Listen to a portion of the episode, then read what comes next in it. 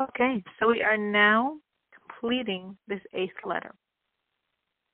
We were discussing, metaphorically, how when we plant a seed or a kernel in the ground, this is eliciting this enormous power of the earth's power of vegetation, and therefore, quantitatively and qualitatively, so much is produced far beyond that little kernel or seed.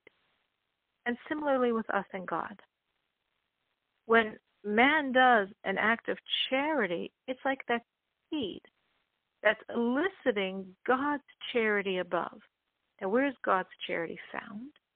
So it's found in the level of God's sovereignty, the tenth of the divine attribute, which is referred to as Knesset Yisrael, the congregation of Israel, because this is the source of all of our souls, and because within this is congregating all the emotive attributes that really derive from a level we call supernal Israel, the six emotive attributes of the world of being. In the terminology of the Zohar of Kabbalah, this is referred to as the lower mother, because this energy of sovereignty is what creates the world that follow. And in the language of the Talmud, this is referred to as Shekhinah, because Shekhinah means to rest, because this is God's energy that's descending, is resting within a lower level. So here we have God's energy and God's emotions, and the first emotion being the emotion of kindness, and my act of kindness ascends to God's divine attribute of kindness within the congregation of Israel, within sovereignty above. The reason why my kindness is going to go to God's kindness is because God's energy of kindness is ultimately the source of the kindness in my own soul. And through this elevation, the kindness of God is aroused. Now, obviously, the kindness of God is immeasurably superior to my kindness, but this causes a great and intense revelation of God's light to come to our lowly world, to light up our souls, at least during the time of prayer. We could say his greatness is unfathomable. Greatness relates to his attribute of kindness. So if his greatness is unfathomable, how can it descend and become fathomed by the Jewish soul? But our sages say wherever you find his greatness, again, greatness refers to his kindness, there you find his humility. So wherever there's God's kindness, there's always his humility, his contraction of self, his dissension of self to come to these lower levels. Just like water flows from above to below and it's still the same water, God's kindness flows down all the way to our soul in this world. And we see this implied in the verse Be shown in the darkness as the light upon the upright, he that is gracious and merciful and tzaddik. Because by being gracious and merciful and tzaddik, meaning fond of charity,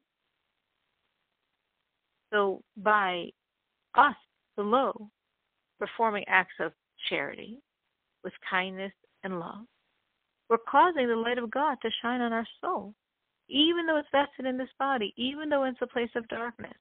But still, God causes His light to shine on our soul. And this moves our soul that the darkness be converted to light. This is the deliverance of our soul.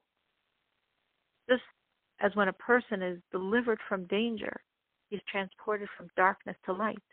Our souls are transported from the state of darkness to light because God's light is now shining on our soul because of that charity we did, which now we can understand the very first verse we quoted in this letter.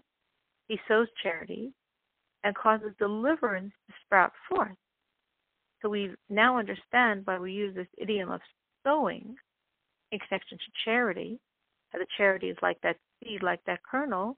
And now we understand the deliverance because it's the deliverance of my soul coming from God's response to that kernel of charity, that kernel of my kindness that elicited his.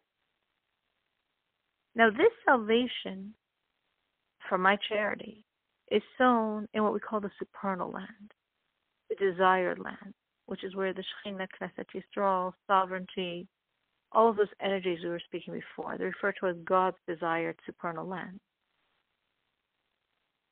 since my charity is being sown in the supernal land, which causes this divine revelation to sprout forth during prayer, it most happens when I'm sowing my charity in the Holy Land of Israel below.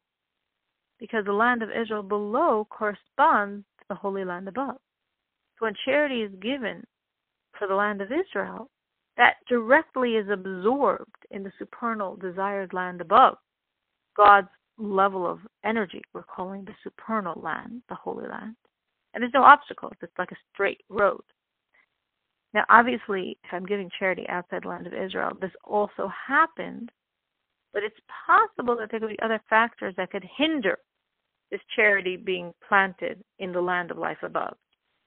But when it's charity for Israel, nothing could hinder it. It's a direct, straight shot to the land of life above and to bring down God's radiance to deliver my soul from darkness to light.